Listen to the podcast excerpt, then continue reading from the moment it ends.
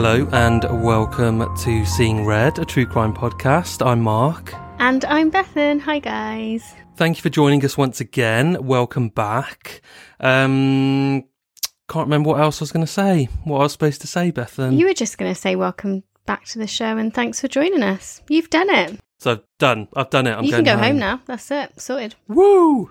Um, we really wanted to say a massive thank you to our newest patron supporters before we started. So a huge thank you to Jake Wild, Liz Jones, Carly Jones, Hannah Smith, Nicola Law, and Tanya, who signed up for an annual subscription.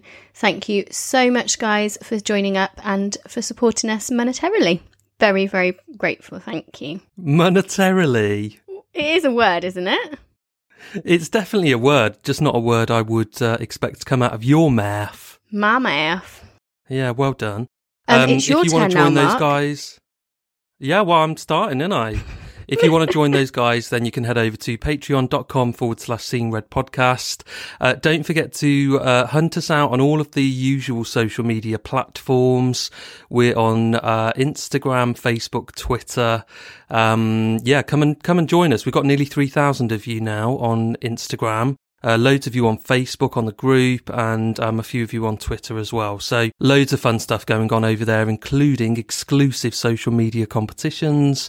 Uh, so yeah, get involved. Yes, actually, great idea to just do a final shout out for next Friday. I think it's next Friday. I said I was going to draw the competition. Um, it might be Saturday. I can't remember, but it will say in Oh, the fuck's competition. Um, for Chris Clark has donated two copies of four of his books. Does that make sense? No. Um, so eight, eight one of- eight books. Eight books in total, which is really, really generous. Um, so on Facebook, there are four chances to win a book, and then on Instagram, there are four chances, and it is four of his books. Does that make any sense at all? So if you would like to win one of those, all you have to do is comment, and I'll be just picking a winner at random. But I, the only thing I would say, I think it's kind of this Friday you're doing the draw. Um, so you've got two days. it is, isn't it? I just Yeah. don't know when when I am, it's because it's because we're recording on on Sunday. but it so is to still us it's next it is still week, this Friday. Yeah, it's this yeah, Friday. to you guys. guys, it's it's two if you haven't time. entered already, go and enter. And they're signed copies as well, which is exciting. Um, so Bethan's got a case this week, and it is.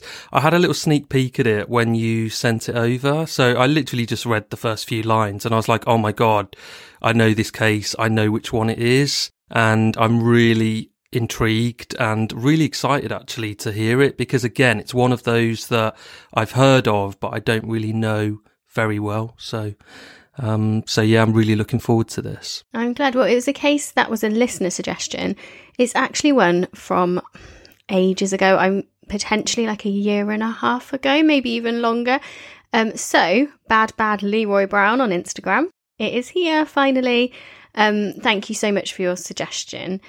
It's a case that actually I was just a bit nervous about covering, to be honest, because I don't really know loads about the laws that govern the sea and crimes that happen at sea. I don't really know who's in charge of investigating or the lack of laws when we look at things happening in open water. But then I began researching this case and I realised I was kind of worrying about nothing because you don't need to know too much about that to be able to discuss this case specifically. Yeah, that makes sense. Yeah, I don't know why I was so nervous, but there we go. Bit silly, isn't it? Hmm. Well, I'm going to warn all our listeners now as well. This is an unsolved case. Uh Just put it out there straight away because you know how they like to tell us off. But we'd love to have a discussion with everybody about what you guys think happened, any theories you want to share. So please do head over to all the social media platforms that Mark mentioned and um, let us know your thoughts. So, to begin with, we're going to look at a little bit of history and to the history of cruise ships, which I really enjoyed researching. Cruises were something that the wealthy would do as early as the 19th century, but it was very much a small affair. And then in the 20th century, cruises became more popular, but they were still incredibly exclusive and only really enjoyed by the wealthy. In the mid 20th century, the ships were about 30,000 tons. Um, so to compare this with the ships today, they're over 200,000 tons. So these ships were really still very small. There were very few public rooms. So basically, on the ship, you'd have your bedroom, which was big enough for a bed and some chairs and that was kind of it. Perhaps there'd be a library, a lounge, a restaurant, or a card room, but only if you were lucky. Unlike ships today, there were no en suites. Instead, there was a shared bathroom for all the passengers. It is so different from what you'd expect today. I guess it was maybe a little bit more functional back then, like a hundred years ago. It was more about getting to your destination in style still, but it was probably more about the destination than the journey. Whereas now it's like, you know, people go cruising and they'll be at sea for five days and that's amazing in itself, just being on board like what is essentially a floating palace, even though you've got nothing to see and you're not visiting any country, it's still really cool. But yeah, I, I wonder back then it was probably a bit more about getting to a specific location. Yeah, and I think as well, because it was so exclusive and the ships were quite small, potentially it would be a large family would have hired the cruise ship. And so they'd be used to not having en suites and stuff, wouldn't they? Because they live in a house all together anyway. Um, so that was kind of my impression from this. And then in the 60s was when modern cruising that we're kind of familiar with emerged. The ships began to add options kind of for the clients, and they had begun to be kind of floating hotels, but like you said, floating palaces, really fancy hotels. Only the most exclusive customers were found on board still, so really it was only for the incredibly wealthy in the 60s sort of time. So there were celebrity guests such as Queen Elizabeth and Walt Disney among the many names that cruised during the 50s and 60s, and loads of Hollywood's top stars. Even though the clientele were so high class, there were still very few destinations available. Only large ports were an option for cruise travellers because these ships were so large. And so the most popular destination was to go from London to New York. And they weren't the way that we'd expect today, even then. So they would have had one bar and a dining hall, which had set meal times. I don't even think that you particularly got a choice. It was you're coming to dinner at this time and here's your food. The dress code was really strict. So I was reading a website called cruise.co.uk and it was so wonderful. I'm going to put a link on social media because it had loads of anecdotes from people. And somebody was saying that the ladies had to wear gowns, the men had to wear jackets and ties, and there were no exceptions to the rule. If you were coming to dinner, you were dressed nicely. And the um, maitre d' at the door would have a selection of spare jackets in case someone forgot theirs, because you couldn't go in if you didn't have one. There, there are still some cruises, some ships that enforce that rule even now, Yeah. where you, you have to dress formally for dinner, or, or certain restaurants on board a cruise ship would would enforce that rule. But yeah, it's fascinating, isn't it? I love it. So when we went to Jamaica, the the hotel that we've stayed at in Jamaica, because it's um a, like an exclusive luxury blah blah blah thing, half of the restaurants you have to wear like men have to wear trousers. You can't just wear shorts and flip flops and stuff.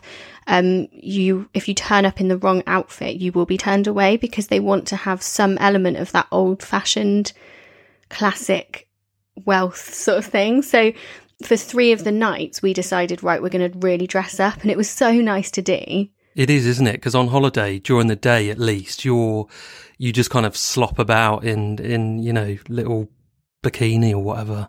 If you're a woman, I know you do. shut I've seen up, your pictures. shut up, little little bikini, little thong. Yeah, of course, our poor listeners.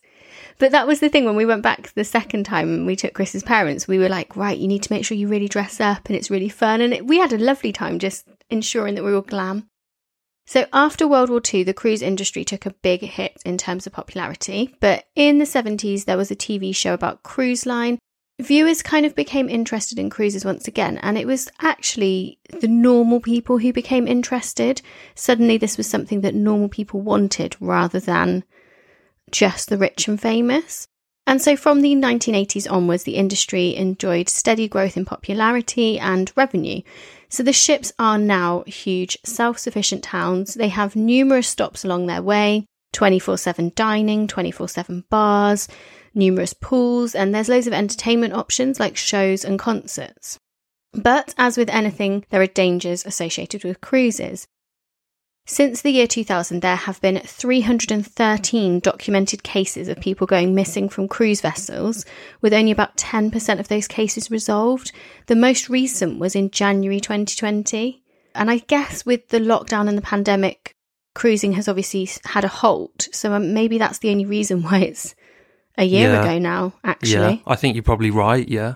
when you look at the list and the dates, it's absolutely terrifying. And because cruise lines are not legally required to make public every case of a person who goes missing or overboard, it's actually estimated by some in the industry that only 15 to 20% of such cases are documented and become public, and generally only because of the media catching on to them.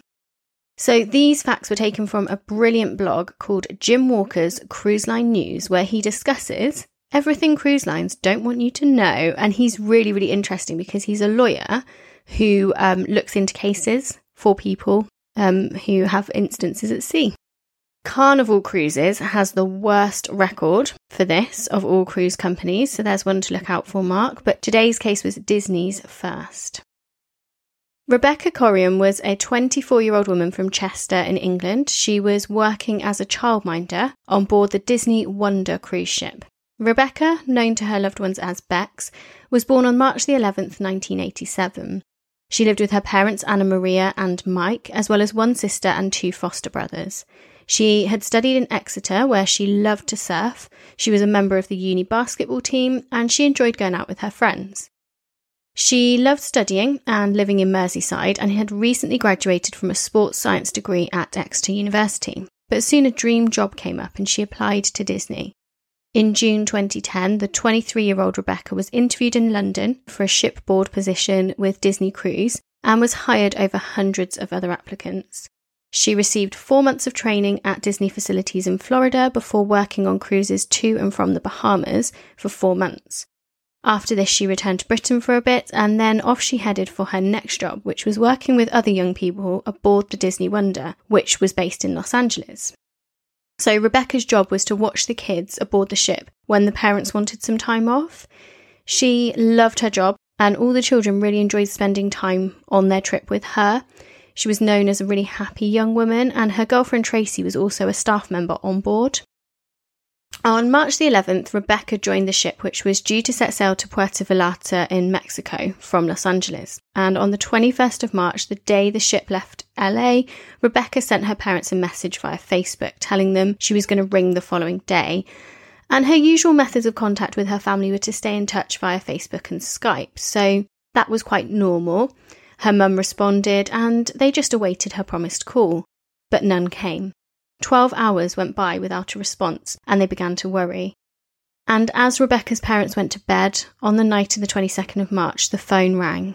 But sadly for them, it was not Rebecca. Instead, it was an official from Disney.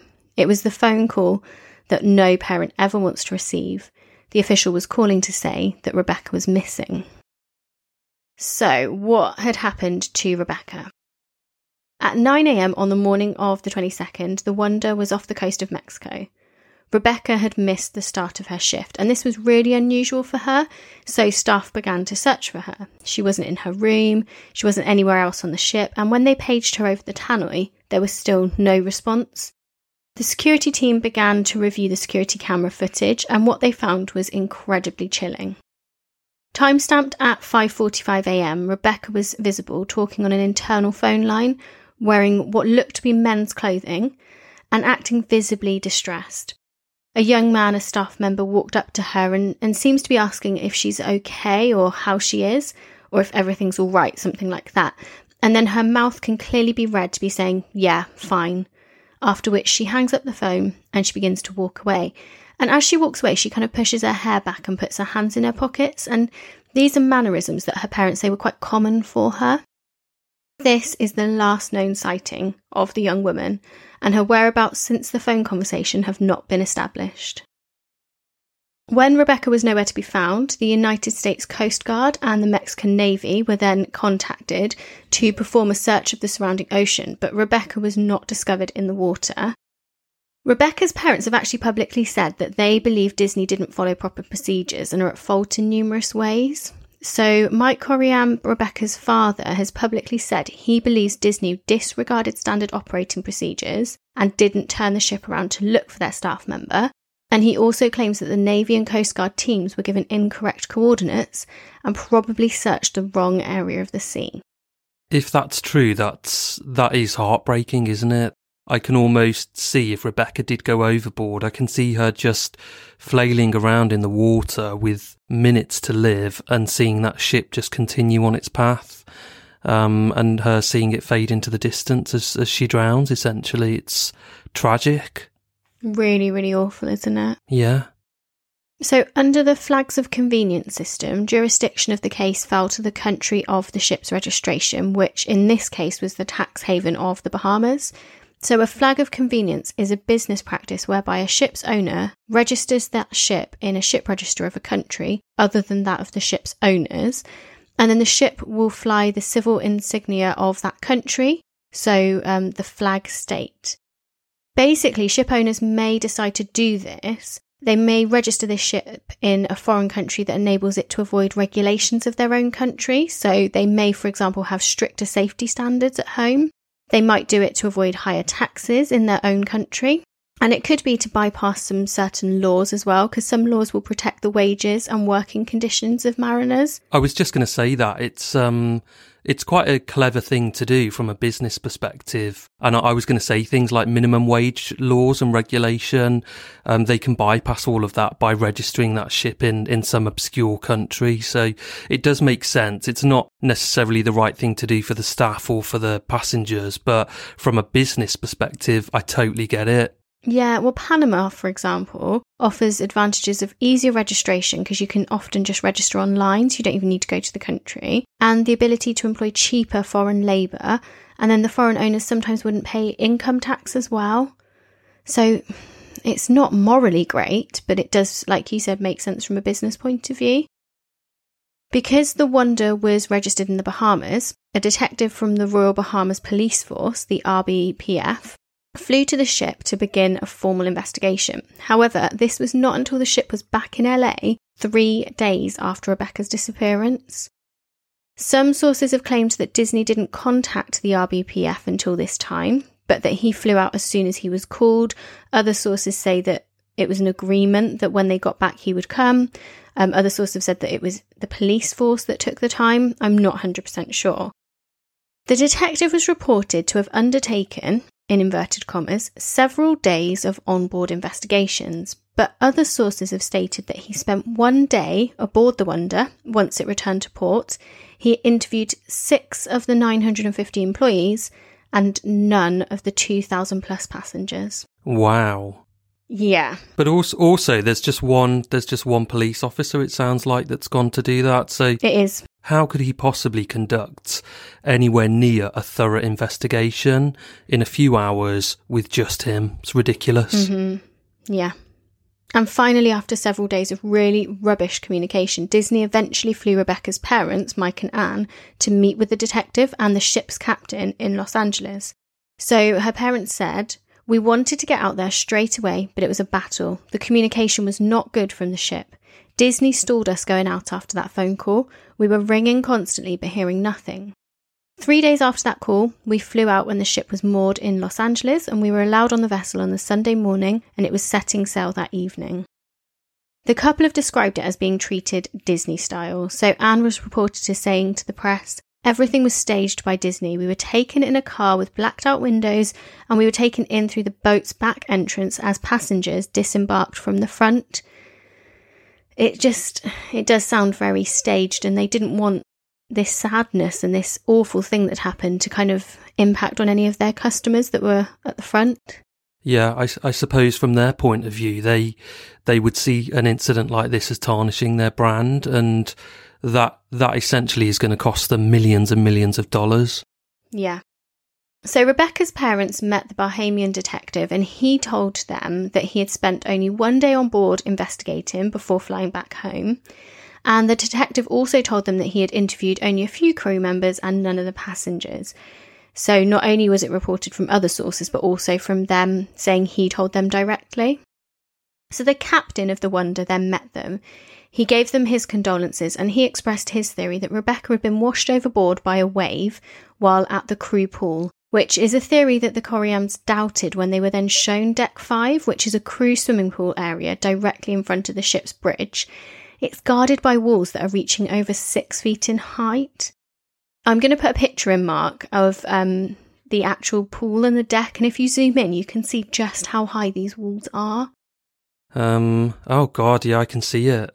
So they're really high walls. And so the the parents were kind of unsure when they then saw that deck. They were kind of like, God, that must have been a very big wave to wash over that high walls, that high up on the ship as well. I mean, you can get these rogue waves out in in the ocean, so it is potentially uh, possible, I guess. Mm, it's definitely possible.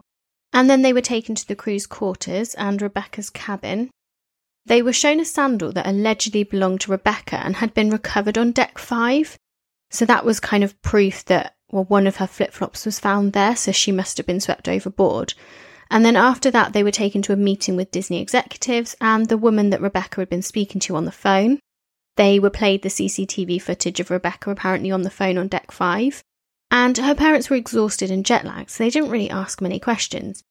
They thought this was the initial meeting and they'd be able to ask loads of stuff later, but actually they were not given any further opportunities because the following day they watched the Disney Wonder once again set sail and Disney basically considered the matter closed.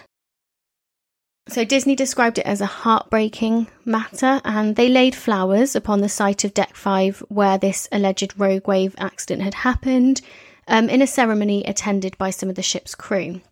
So the investigation basically concluded Rebecca must have gone overboard and possibly as a result of a rogue wave. And that was that. The Coriams never received a copy of the final report that they were promised by the Bahamian police. Their lawyer was also not given a copy.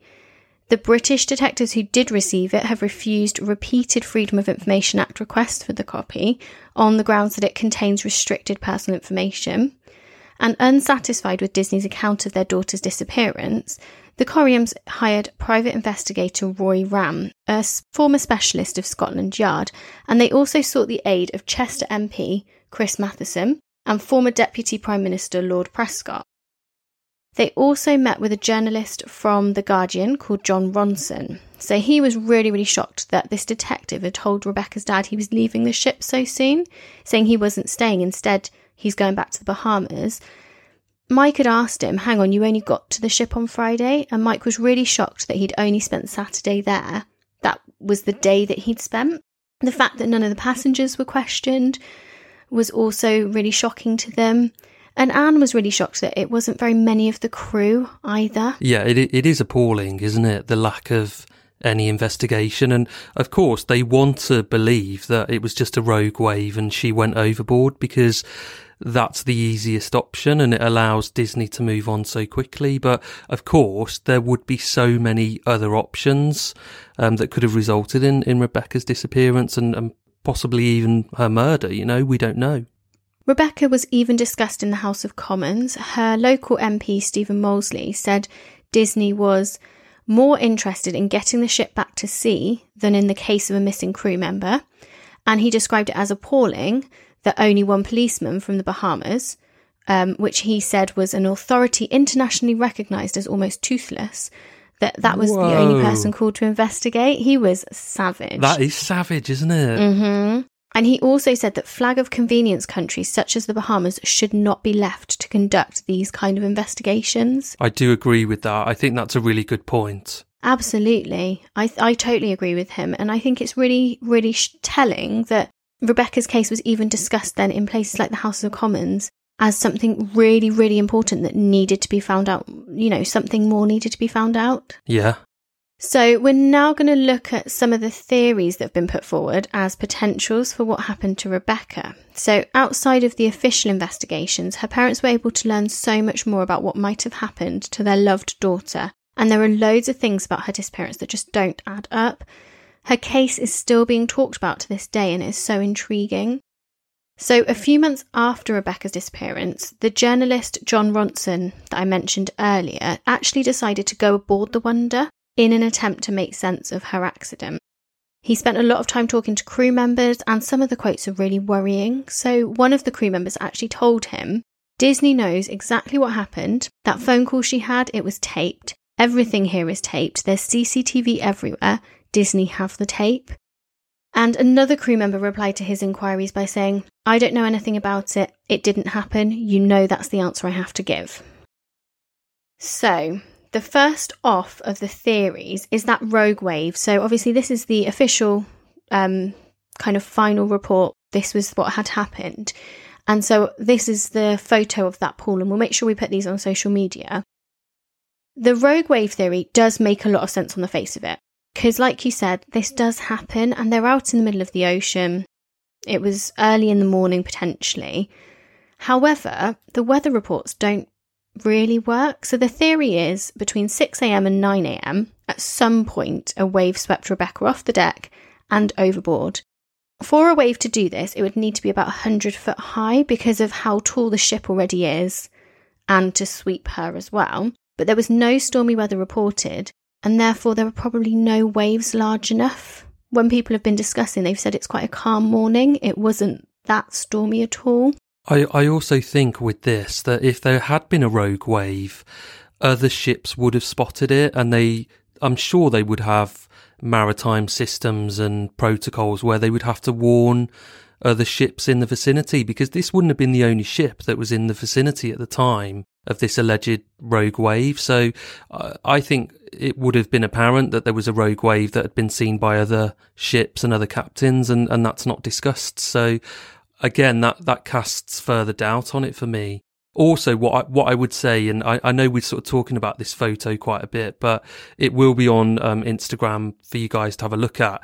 If you look at the top deck, or, or it's deck five, I think was it, where they, they think she went overboard. The actual kind of walls of, of that deck. So you said they're about six feet high. They're actually curved in a in a particular fashion that would make it very difficult to actually go overboard. And of course, they're designed for that reason. So it's not as easy to go over overboard on a ship, even if there is a rogue wave, it's not as easy as you might think it, it would potentially be. Yeah, exactly. And the family were working with this private investigator, Roy Ramm, who was a former commander of specialist operations at Scotland Yard. And he looked into these weather reports and kind of made this dis- kind of decision about this. He also looked in more detail at the CCTV footage from the ship.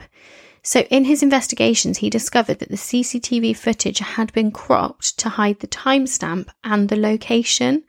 So, according to Disney, that CCTV footage was shot inside on deck five, near to where Rebecca was allegedly swept overboard. But after he viewed the undoctored copy of the footage, Ramm and the other investigators actually learned that it was actually shot on deck one, nowhere close to deck five, the pool, and Rebecca's alleged accidental death. The family have repeatedly asked for this footage, but their requests were refused. So Disney were almost passing off uh, this CCTV as as footage from from deck five when actually it was from deck one, because I yeah. guess they just didn't want to show the footage from deck five, which would have shown it seems what to happened. fit the narrative better. yeah, them. of course. Yeah, it's like a cover up, allegedly. Yeah, potentially. Do you know what this reminds me of? This is like the female Corrie McKeague, isn't it? It's so similar with the CCTV. For those that don't know um, about that case, Corrie had gone on a night out and um, just kind of walked around to the back of some shops in the middle of the middle of the night. It was like two in the morning or something. Um, he was really drunk and he just literally disappeared. And there's all sorts of uh, theories, aren't there, around this? And we did cover it for a Patreon episode a few months back. Um, but that's a fascinating case where somebody literally vanished into thin air. And this just has so many similarities for me because this, it's so easy to say that, um, Corrie ended up in a bin lorry and it's so easy to say that Rebecca Coriam fell overboard, but there are so many other possibilities, aren't there, in both cases? That was a case as well that I was I was a bit gutted because I covered that as a Patreon special. And it was one that I really wanted to be able to discuss with you in more detail. So we may just have to revisit that case and kind of redo it, but discuss. Let's do it. Yeah, yeah let's do that. And we'll release it out um, to, to the whole audience. I think so. Yeah, fascinating case. But sorry, I digress. But yeah, lo- lots of similarities for me. Yeah. So Mike and Anne met with Jon Ronson from The Guardian, who I mentioned before, and he'd basically said to them, I'll go and get on the cruise and I'll I'll go and ask some questions. So they were really, really pleased that he was gonna help them and they said that they'd be pleased for whatever help they could get. So he then went on this ship that he said about and he interviewed loads of crew members, some of it in like a bit of a sneaky way. Like he'd be at the bar and then he'd be like, So, were you here when this happened? And it was, it was really, it just felt like something out of a movie or something. But he seemed like he was doing a really good job because he actually went and spoke to so many people. And he was, he'd kind of booked himself onto this cruise as a normal passenger, hadn't he? So he had, yeah. Yeah, it was kind of like not a holiday for him. Obviously, it was a work trip, but he was totally undercover. Um, so yeah, good for him. Yeah, definitely. He took a reconnaissance trip of the area, kind of where the pool was he said that it had no ocean view because the railings is kind of it's a high steel wall. It reaches well above height head height. And he said that basically his opinion of the whole ship was the only place Rebecca could have fallen from is the deck four jogging track. The railings everywhere else are just too high, and Rebecca did like to go for a jog. His theory was that after that 4 5:45 a.m. phone call, maybe she'd gone for a jog to clear her mind and she'd slipped. So that kind of made sense to him. But then on deck four, he spotted four CCTV cameras. They would capture every inch of the deck. So he, when he went to go look at the deck that she'd apparently fallen from, he said there is no way someone could accidentally fall from there. And he spoke to a crew member who said maybe after the phone call, she'd gone for a walk to clear her head and the wind lifted her away. Jon said, But the steel wall is so high down there and the crew member said, I was on the ship that day. It was a rocky day. And one time a friend of mine was called early in the morning. The deck by the crew pool was really windy and slippy, and someone was walking there. My friend was called to get them inside. Disney took it really seriously, and the guy got sent home. She could have fallen. So that was a crew member saying potentially, and that they did know. So it is so difficult to kind of work out what's true and what's false. Half the people are saying it, it was a really calm morning, and then here's somebody who said it was a rocky day. It's just so hard, isn't it? But also, she would have had training. So she had four months training in Florida before she even started her position on, on a cruise ship.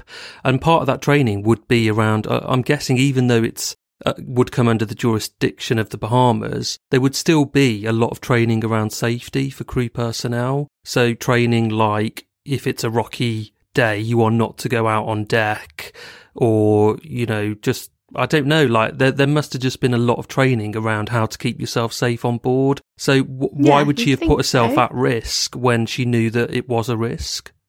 Potentially she still did because she was so worked up about whatever had happened, maybe, and we'll go into that in a bit more detail. So maybe hold that thought. Maybe she wasn't thinking clearly, and that could have been why because I, am glad that we'll come back to that because I, I suppose at the moment I definitely have my own theory on this in terms of what happened to her. Um, so we'll, we'll save that for when we get to the, the, the relevant section. so something that Disney did give to Rebecca's parents as proof that she'd been on deck five was that flip flop. So it was apparently found where she'd been swept overboard. However, this flip flop actually had the name and cabin number of another staff member written on it. It wasn't Rebecca's size and it didn't look like something she would wear. And whilst at the very beginning this was like, oh, that's her flip flop, shows that she went over there, now it's just absolutely a given that wasn't her flip flop. So why go to the like facade of showing it and trying to use it as proof? And also, why not get one that doesn't have someone else's name and cabin number written in it? Yeah, if you if you're going to look at potentially covering something up, at least try and do a bit of a better job of it. Jon spoke to loads of staff members when he was on his investigative cruise. So one of Rebecca's friends told him she was only speaking to him because Mike and Anne had asked her to. She described Rebecca as she was the most amazing little burst of energy. You were completely drawn to her. She loved life, bouncing around all the time. She was one of my best friends, but it could get a bit much. You come in from a heavy night and she'd be zapping around everywhere, playing tricks on you. She's very mischievous. She told him that the ship was rife with rumours, but she did believe that there were problems in Rebecca's passionate and intense relationship, and she said to him about how Disney shut down any questions that people had about Rebecca's disappearance and said, Disney swear they've told us everything they know, which is that they don't know anything, but most of us think bullshit. Someone must know something. Someone's covering something up. So she shared her theory with Ramm that she thought Bex had climbed onto the wall to sit up and kind of just sit there quietly and think, but that she'd fallen by accident. So he said, Well, why would Disney not just admit this? And she said her opinion was, like you said actually, Mark, earlier, to try and protect the brand. If it was 6 a.m. and they were doing their job and watching the front, someone must have seen her go over. Or if they didn't, they're covering up why they didn't. And I thought that is such a good point, isn't it? Somebody should have been watching out all the time to check that your passengers and staff are safe. And it could be that um, maybe she was seen going overboard and they just didn't want to turn the ship around and um, delay the their arrival in, in Los Angeles. I wonder as well, like she said, was there a reason that they didn't spot her? So was someone else up to something a bit naughty and then they didn't do their job properly, so Disney were covering that? Like, who knows? And also the the whole like her sitting on on that wall and she fell by accident. I mean, I'm sorry, but fucking out no one is gonna. That is suicidal, which I'm sure we'll come on to that as well. But no one is gonna sit on that wall and balance precariously, knowing that the ship's a bit rocky that morning anyway, and that there's a high possibility that that that they could fall overboard. That there's no way she sat there. Uh, she may have sat there if she was suicidal, but if she wasn't suicidal, there's no way she would have taken that risk of sitting on on the wall uh, because it would have just been so precarious. And that leads on exactly to potentially a less sinister but very sad possibility the idea that she committed suicide because we can never say anything for sure about someone's state of mind. We're shown so often photos of people who look happy and cheerful on the surface, but they are battling things internally. And there are a number of celebrities that spring to mind immediately. So obviously, we can't discount this theory properly. However, what I would say is that Mike and Anne have stated that the notion of Rebecca taking her life is impossible for them to accept. And they say that everything about their daughter's final days point to a young woman who was enjoying her life, she had even recently been given complimentary Disneyland Paris tickets that she was going to share with her family. She had excitedly Facebooked her mum with the news. In her cabin, there was a scribbled message on paper that reminded her to phone mum with like an exclamation mark at the end. So her family believed that this pointed to having a positive state of mind. See that that that really kind of grates on me though, and I completely understand that her parents find it impossible to accept that she was suicidal because I think any parent would would find that really difficult to accept. But all of the stuff they've mentioned to me doesn't negate the fact that she still could have um, taken her own life. So I think she could still have been future planning and excited about things. And then something happened that just completely flicked a switch and she made an irrational decision to take her own life. So I don't want to think that that, that happened, but for me right now, I think it's a most plausible explanation as to what did happen. I, I do feel, based on what we've covered so far, that, that she took uh, an irrational decision to end her life.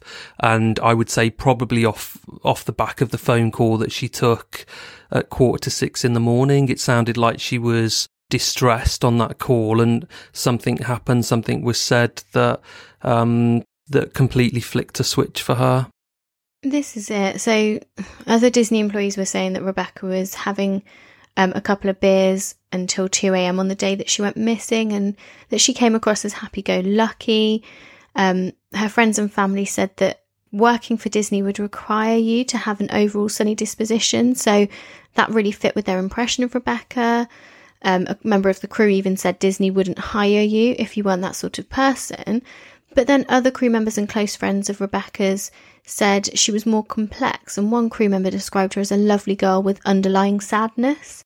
So, your parents are always, I think, going to look at you in a certain way, whereas other people potentially might see something different. And as you said, something may have happened. Nobody knows for definite why anybody makes any choices they do, especially if it is something like a suicide, when you're never going to find out for definite what those reasons were, even when people leave letters or notes. And if she was, if she did have this underlying sadness, if she was depressed, people are really good at hiding that. So she'd have been able to hide that from Disney. She would have just acted as the person that they wanted to see. So somebody positive with a sunny disposition.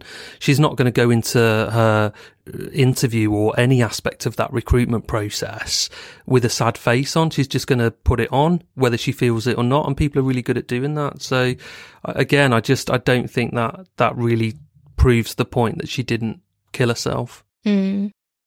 A few stories about Rebecca's private life came out and potentially they also could point to her wanting to take her own life.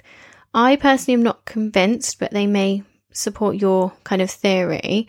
So in 2017, years later, Tracy, Rebecca's girlfriend and co worker aboard the Wonder, publicly claimed that the night before Rebecca went missing, her and Rebecca engaged in a threesome with Tracy's male boyfriend. So Rebecca had been distraught over their fiery and passionate relationship in the weeks prior, Tracy said. And then Tracy said, perhaps looking back, maybe Rebecca having to share her lover with a male friend, or perhaps sexually vying for Tracy's attention, had turned her sunny mood into a state of despair. So I don't really know for sure when this had apparently happened compared with the drinking till 2 a.m.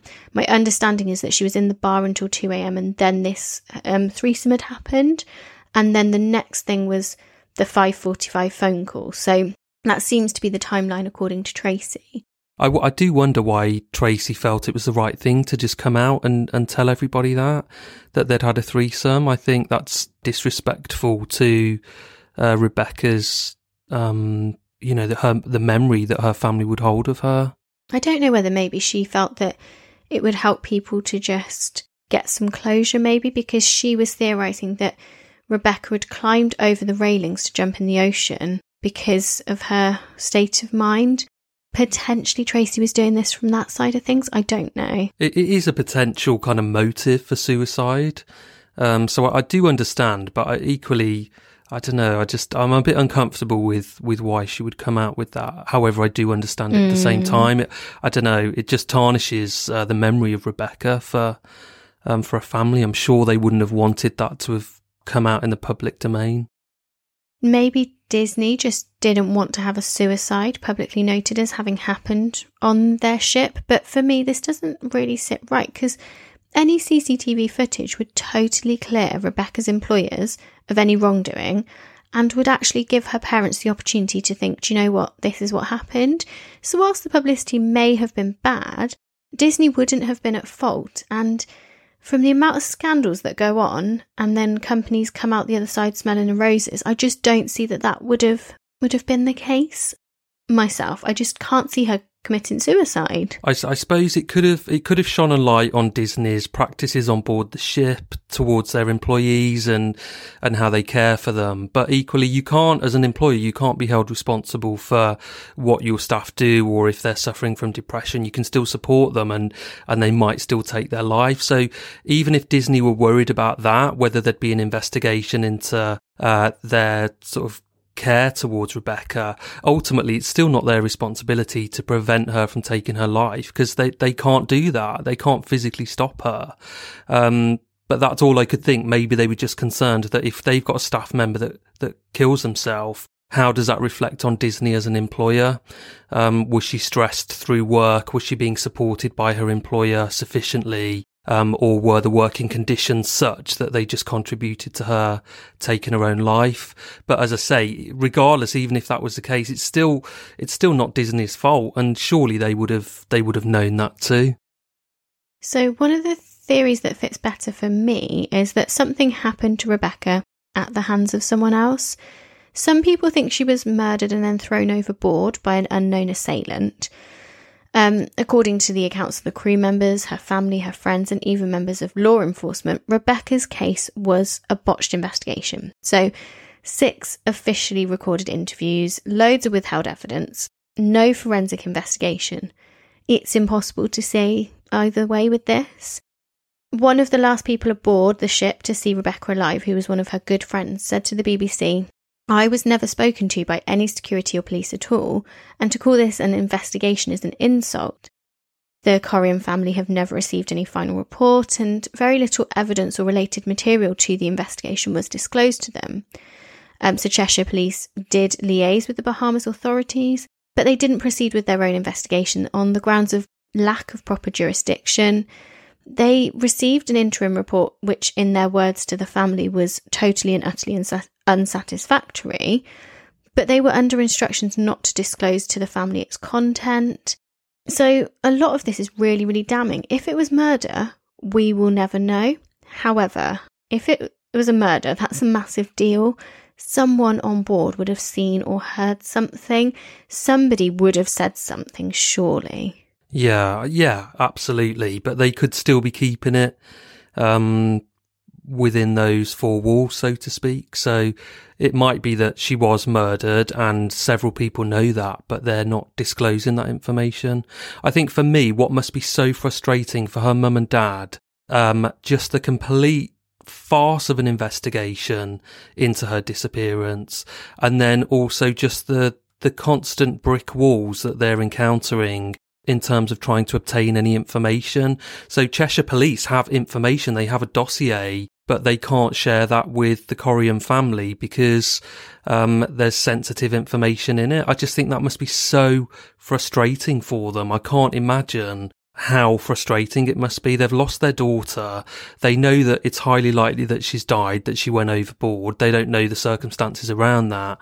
Um, but, but they need some sort of closure and they've not got it because obviously a body's never been found, but they've also not got any, any other form of closure because they just still don't know what happened or why, even though the contents of the answers to those questions might be in the reports that they're not allowed to see. It's mad. It's madness. Yeah, it's really it's really frustrating and it makes me feel so sad for them. Yeah. The theory that I personally feel works very well for me is the potential of Rebecca being the victim of a sexual assault. So, when Rebecca left the ship to go home for a family funeral, she had actually confided in a couple of close friends that she was fearful of being raped or sexually assaulted while on the ship. And the investigator, Roy Ramm, found a pair of ripped shorts in her personal effects from her cabin. So he found these in 2016, and he and other law enforcement believe that this pointed to signs of a struggle, perhaps even a sexual assault, before her disappearance. So there were other CCTV pictures that showed Rebecca talking on the phone, looking visibly upset, holding her head in her hands. A male colleague kind of put an arm around her. Audio recording of Rebecca's strained on deck telephone call has never surfaced, and if any tape did exist of the call, that could help to answer the circumstances. Nobody's ever kind of brought that forward. Disney have never said that they have this. Um, the footage was recorded in the middle of the night, looking as if Rebecca was wearing men's pajamas or clothes, and she kind of pulls at those uncomfortably. So her family believe that this is a sign that their daughter kind of desperately threw on whatever available garments were there to kind of escape the cabin after some sort of attack. So obviously there was that pair of shorts in her room that were ripped. They believed that she was engaged in some sort of violent struggle just before her death. So perhaps she was the victim of a sexual attack and the attacker was scared that she would report it. So they killed her by throwing her overboard, or perhaps they killed her and then threw her body overboard. Perhaps the attack was something that caused her to want to kill herself. So perhaps it left her acting in a way she wouldn't normally. And because she was acting irrationally, she then put herself into a dangerous situation, like we were talking about earlier. Maybe she then wasn't then thinking clearly. So she did do something that ended badly. Maybe that threesome that Tracy then the next year came out and said had happened wasn't such an a kind of innocent consensual act after all. Maybe that wasn't a threesome. Maybe it was a threesome, but things went too far and Rebecca got hurt. Potentially it started out consensual, but then ended with Rebecca regretting everything. This kind of is the theory that works the best for me. It still doesn't necessarily tell you what happened to Rebecca afterwards, though, whether she just accidentally put herself in danger, purposefully put herself in danger, or died at the hands of someone else. I think that if she was murdered on, well, if she was killed, if somebody killed her, I don't think they killed her by throwing her off the ship because I just think that that's nigh on impossible to, to throw somebody off a ship over a six foot high wall when they're not already dead, basically, because they're going to put up a fight, they're going to struggle. Um, I just don't think that would be possible. So she may have been murdered on board. And it's, I mean, let's be honest, it's an amazing way to dispose of a body, isn't it? Throwing a body off um, a cruise ship into the middle of the ocean. That body is never going to be found. All of the forensic evidence of a potential sexual attack and of her murder uh, is just going to be lost. So it is a great way to dispose of a body. But yeah, I think if she was murdered, she was murdered on board and then the body was disposed of over, over the side of the ship. So that friend that I mentioned earlier said that perhaps Rebecca made her way to the fifth deck because it was her favourite spot and she'd sit up onto the wall and maybe she'd accidentally fallen from it. Um, so this friend had said to the investigative journalist Jon, um, she loved deck five. It was where we used to always go. I bet she climbed onto the wall and sat on a ledge in a I need to feel like I'm off the ship for a second kind of way. So, whether this is because she was feeling low in general or because she had had something happen to her, the friend didn't specify, but it, it could work as a theory in both aspects. Again, I'm just left wondering if this is the case, why Disney can't just share that CCTV footage with her parents and give them some peace because, as you said, they just have no answers up until this point and what was going on if the ship is covered by CCTV as much as it sounds like it is, and deck five is covered, then it's just, I'm just like, the answer is there, isn't it? The answer is in that CCTV that covered deck five because it's going to show if she was with anyone. It might even show um, her going overboard, jumping, sitting on the ledge, falling by accident. And Disney have, have clearly not wanted to provide that footage because they provided footage of deck one and cropped it so that it looked like it was for deck five. So this, it does sound really dodgy, doesn't it? It does sound like they're trying to cover something up. So, um, some people have also theorized that Rebecca was taken and sold into sex slavery, which is not completely uncommon on cruise ships. There's another really famous case, the disappearance of Amy Bradley, and Amy has apparently been spotted a number of times. So, Amy was on holiday with her brother and her parents in 1998 on a week long cruise on the Rhapsody of the Seas. On the morning of the 24th of March, Amy had been drinking with the ship's band, Blue Orchid, in the dance club. One of the band members claimed he parted ways with Amy about 1 a.m. Sometime between 5:15 and 5:30, her dad saw her asleep. But when her dad got up at 6 a.m., Amy was no longer there. She had vanished, and um, it's definitely a case that people should look into. It's a really, really interesting and intriguing case. Since then, there have been so many reported sightings of Amy. There's two photos showing a woman who does look, and you know, really similar to Amy on an adult website that people believe potentially is her. A tourist said that they saw her on a beach accompanied by two men who quickly hustled her away, and that tourist identified her by tattoos that match Amy's. In 1999, an American Navy sailor claimed he saw her in a brothel and spoke to her, and that she had begged for help, saying she wasn't allowed to leave. And a woman told investigators in 2005 that, while in Barbados, she was frightened in a public restroom by a woman who matched Amy's description, being escorted by a man. She helped to create a sketch, but it was kind of another fruitless lead. So there is the chance that this could have happened to Rebecca too. Months after her disappearance, her credit card was used. It hasn't been found on the ship. Of course, this could have been an automatic pay or contactless. It doesn't mean she used it. Someone could have just taken it and tried their luck. It could also mean that she was taken by someone, but like every other theory, it's just a guess. It's just a theory. Yeah. I think with the sex slave idea um, or theory, I just think surely there are easier people to pick as sex slaves. So people that are extremely vulnerable. Um, I, I just think why would you pick a staff member on a Disney cruise and abduct them off a cruise ship and sell them into the sex slave world? I just. But then why would you take somebody who's there with her family, who's clearly loved by people, on holiday? Genuinely, that is what a lot of people think happened to Amy Bradley. She was there on holiday with her family. I wonder if it's just you happen to be, it's a hot, I hate this phrase, but the wrong place in the wrong time. Yeah, it could be. I'm not saying completely no, but I'm just like, surely there are easier people that you can take, kidnap, and sell into the sex, the sex slave trade. Also, the issue with that for me is it's so difficult because I'm just like, well, where would you keep them or hide them and then get them off the ship? And yeah, it blows my mind. However, it does happen. It's not uncommon Yeah, on fair- cruise fair ships. enough. So so it's frustrating for me, but it yeah, it's not a theory that works really very well for me either, to be honest. So Chris Matheson, that British parliamentarian who believed that Rebecca may have been murdered, has now teamed up with a former police investigator, and they said to the Liverpool Echo that their worst fear was that Rebecca was murdered. It is a possibility and needs to be investigated properly. The more you look into this, the more it smells rotten, the more it smells like a crime has taken place. And Bill Anderson, who is a maritime investigation coordinator in the UK, has worked with Rebecca's parents, and he said, I am fully convinced that a sexual assault took place and that Disney were aware of it on board the vessel. Um, the British press has reported that former Labour deputy John Prescott said he believes that Rebecca was thrown over the side of the Disney Wonder.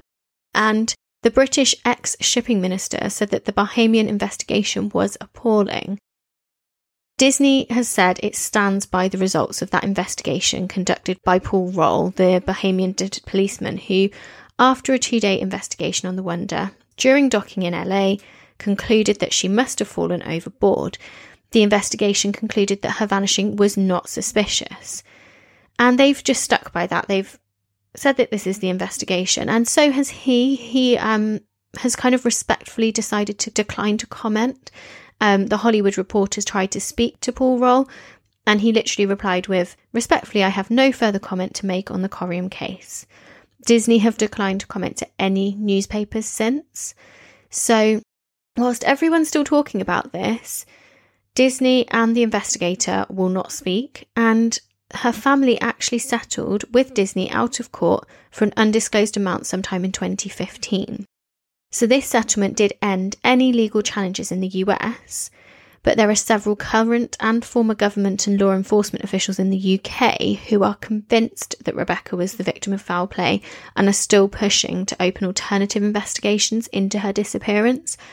And I really, really hope that whilst her family potentially can't necessarily talk about things, that maybe Disney gave them something in that settlement out of court, that they said, if we can settle out of court, we'll give you something like the CCTV or anything. That's interesting. I didn't think of that. I was I was kind of thinking that that that, that whole uh, the Coriam family taking uh, a settlement from Disney in return for not progressing this any further is really interesting to me, and I, I think our listeners will have their own views on it.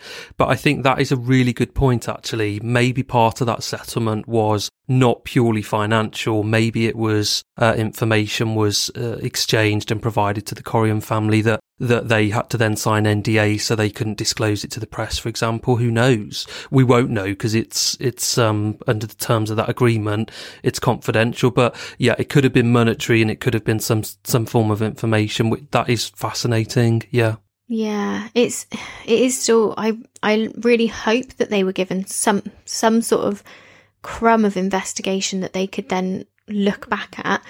I don't know because the website Help Us to Find Rebecca, so RebeccaCoriam.com, is still up and and they created that to try and see if anybody had any information. So if anybody listening does have information that they would want to share, it's Rebecca hy- is it hyphen or a dash? I Dash, don't know how you say either, it. yeah. Hyphen?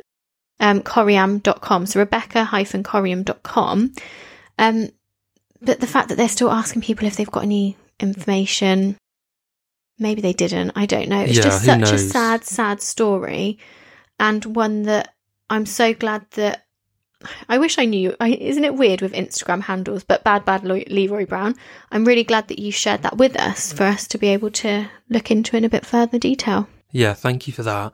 I um yeah, it's just there's just so many parallels to Corrie McKeague for me. So um I'm so glad we covered it because that that was also a fascinating case that we always knew we'd cover Corrie McKeague and we covered it and um or him and then obviously this yeah, I'm glad that we've covered this. It's uh it's just fascinating these kind of unsolved disappearance cases where we actually don't know has a crime been committed or not, but um, but yeah, do get in touch with us. Let us know what you think. What theory is the most credible for you? You can get in touch with us through Instagram, Facebook, and Twitter. Um, if you're a Patreon of the show, you can get in touch with us, direct message us, or comment under the post that will go up on Patreon. um, for this episode. We do release our episodes a day or two early on Patreon. And um, if you would like to support us, then as we said at the beginning of the show, head over to patreon.com slash seeing red podcast. There's no minimum term to sign up for. You can just sign up for a month and cancel. Um, but you can gain access to a whole wealth of seeing red extras really it's um it's a great place so do do have a think about coming and, and joining us over there Lovely. Well, there we go. So, thanks for joining us again this week, guys, and we'll be back next week with another episode for you. Bye.